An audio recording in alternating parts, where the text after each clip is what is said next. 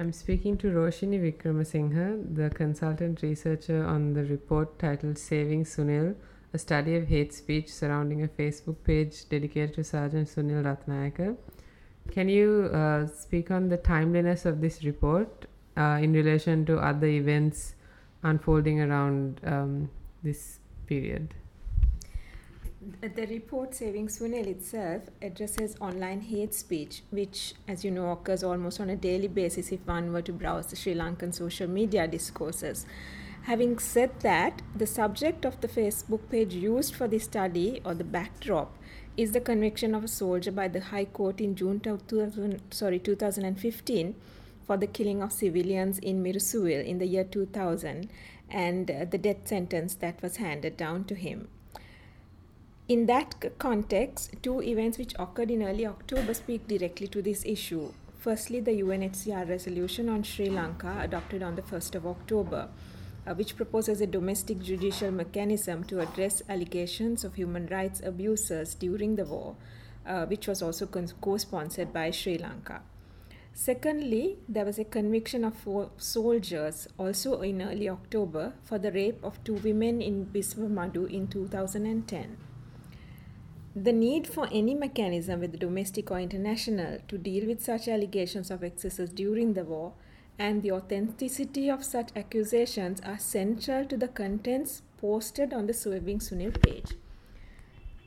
However, let me reiterate that the purpose of this report is to explore the growth and nature of hate speech found on social media and not to weigh on the judgment against Sunil Ratnayake.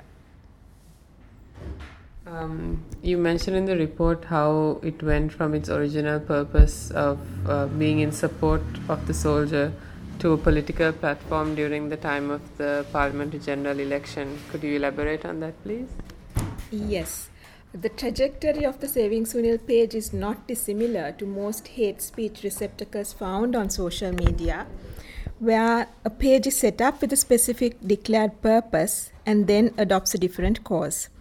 The official FB page dedicated to saving Sergeant Sunil Ratnayake, which was the subject of this study, was set up on the eve of his conviction on 25th June 2015 and it attracted over 11,000 likes within the first 48 hours of it being set up and hundreds of comments in support of his release. The campaign period for the 2015 general election saw the FB page set up to save Sergeant Sunil transformed into a platform for partisan politics supporting the Rajapaksa campaign. If you look at the report, out of 31 posts by the administrator during the period of this study, uh, only 11 posts dealt directly with the cause of Sergeant Sunil Ratnayake with no political reference. In comparison, there were 17 posts as well as hundreds of comments targeting the United National Party, the Prime Minister Ranil Wickremesinghe, and President Sirisena. Uh, very notable is the high volume of shocking, high volume and shocking nature of hate speech content found in both posts and comments. Um, it mentions that there were several like-minded groups interacting with this group on Facebook. Could you tell us maybe about the implications of having so many of these groups on Facebook in the Sri Lankan cybersphere? Yes, uh, that again is a common phenomenon if you look at uh, social media sites on uh, the web. Uh, and the nature of hate speech found in the Saving Sunil page mirrors hate speech found in other like minded Facebook groups. And this is also evident in cross posting of content. Social media, such as Facebook groups, create virtual communities who share common interests. And there is a danger of such groups becoming echo chambers where an inkling of hate is quickly ampli- amplified into something larger by feeding group members information which reinforces that initial thought. We see the territorial mentality of these group members where outsiders or those who disagree or challenge the ethos of the group are targeted with hate speech and made to feel unwelcome. Also, 41% of Sri Lanka's Facebook users are between the ages of 18 to 24, according to researchers.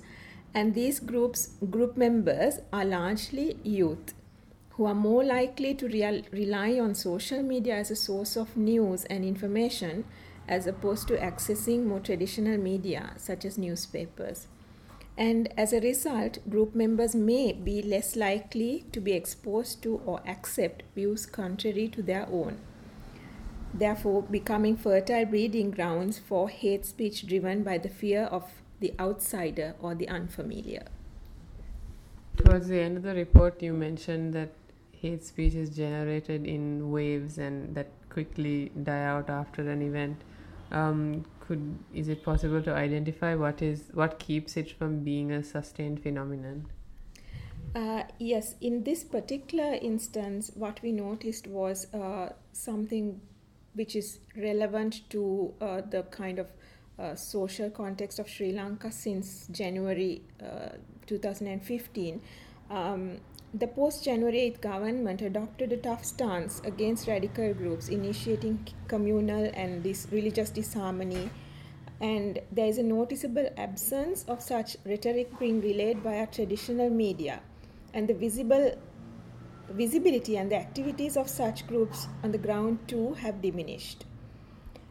Online hate speech receptacles such as the Saving Sunil Facebook page on the other hand, still exist and will continue to mushroom on the Sri Lankan social me- media fabric, but they don't sustain uh, high volumes of uh, membership or likes for a long period of time. And uh, in a political and social context which affords less space for impunity and hate, they are less likely to thrive long term or have any significant grip on society at large.